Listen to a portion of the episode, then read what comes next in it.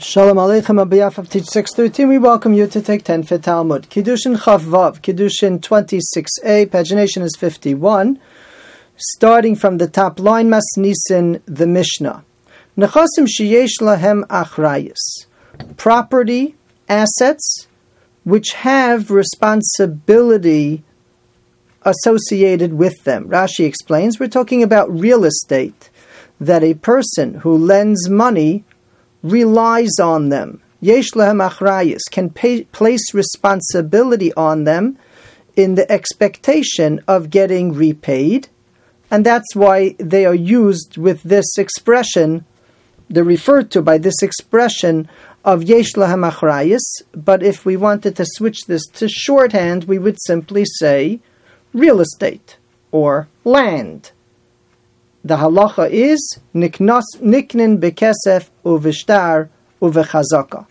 They can be acquired through money, by document, or through chazaka, doing an act that shows ownership over the property. Now, although three methods of kinyan were listed here money, document, and an act that shows ownership, in reality, both kesef and shtar, money and documentation, have a degree of weakness associated with them, as we will see in the Gemara. About 20 lines down in the Gemara, in the middle of a line, Amar Rav Rav said, Lo Shanu, we did not learn this halacha that money can be the acquisition, it only applies that money can be the act of acquisition if it's a place where they do not write a document. But in a place where they write a document, it's not considered an act of acquisition because they are relying on the document before they consider it a true sale. In the words of Rashi, lo daite de lokeach, the buyer doesn't really feel that the deal is finalized, adenokit shtora, until he's holding the document. So that even though he paid, it's still not finalized until he has his document. V'i parish parish. But if they define what the kinyan should be, then it would be according to the way that they agree. Kihad Rav Bar Ovin, in fact, you can even have a sophisticated agreement, as was the case by Rav Idi Bar Ovin. Kizavin Ara, he bought a property, Omar, and he said, Iboina bekaspa ikni, if I want, money should be the kinyan. Iboina b'shtara ikni, and if I want, the document should be the kinyan. Iboina b'kaspa ikni, what do I mean when I say the money should be the kinyan if I choose it to be? That if you want to back out of the sale after I gave you the money, you should not be able to back out. But if I want, it shouldn't be a kinyan until the document Di'ba'ina, in order that if I want Lemahadar to back out, Hadar Nabi, I could still back out.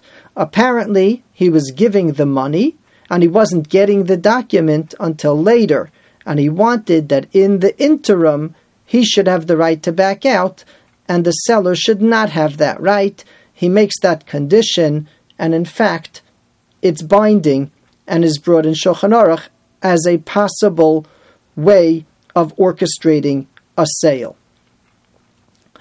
Let's skip down four lines. Omar Shmuel Shmuel said, Lo shanu matana.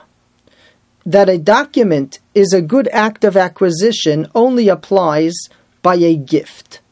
If you're gifting real estate, you're gifting land, so then the document is a good kinyan. Avo b'mecher, but if it was a sale, lo kana, it's not a good kinyan, ad lo damim, until he gives the money. And over here, we have this concept as Rashi explains it, de logomar mocher umakne ad domim, the seller does not finalize the deal until he gets the money.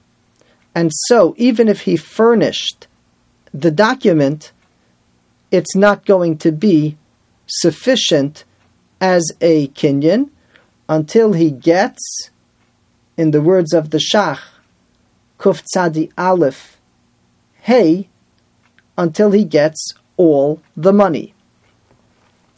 Now, the Gemara wonders that there is a brisa that seems to indicate that shtar alone is a good kinyan. Masiv Rav Hamnuna, Rav Hamnuna asked, Bishtar Ketzad, there's a brisa that says, how does shtar work? Kosav lo alan yor o alacheras afapisha imbam shever pruta, if you write on earthenware, even if it doesn't have any significant value. Sada mechuralach, sada nesunalach, hareza mechura unesuna. My field is sold to you. My field is given to you. It is a valid sale. It's a valid gift. It seems that shtar works even by sales. Who mosiv la, hu mefarik la. Rav Hamnuna asked the question and he answered the question. He said, "B'mocha sadeyo mepnei ra'asa."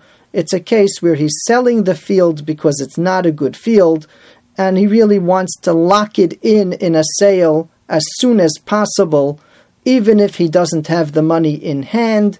And indeed, that's how it's brought in Shulchan Aruch, Kuf Tzadi Aleph, Seifim Aleph and Beis. Bishtar Ketzad, how does it work? With a shtar, you can write it up, and it's going to be a kinyan. Bamed Devaram Amurim. When will it work? B'mocha Sadeyo Mepnei Ra'asa, if he's selling the field because it's bad. But with a regular real estate sale, a document is not sufficient, even if he has the document. Lokana at domim, it's not a kinyan until he gives the money. These two perspectives of weakness one weakness in shtar because the money has not yet been given, and one weakness in money that the shtar has not yet been given, need to be explored on a practical level and how that would play out in practical halacha. But again, the Gemara is identifying a weakness in each. Yeshikoach, thank you for joining.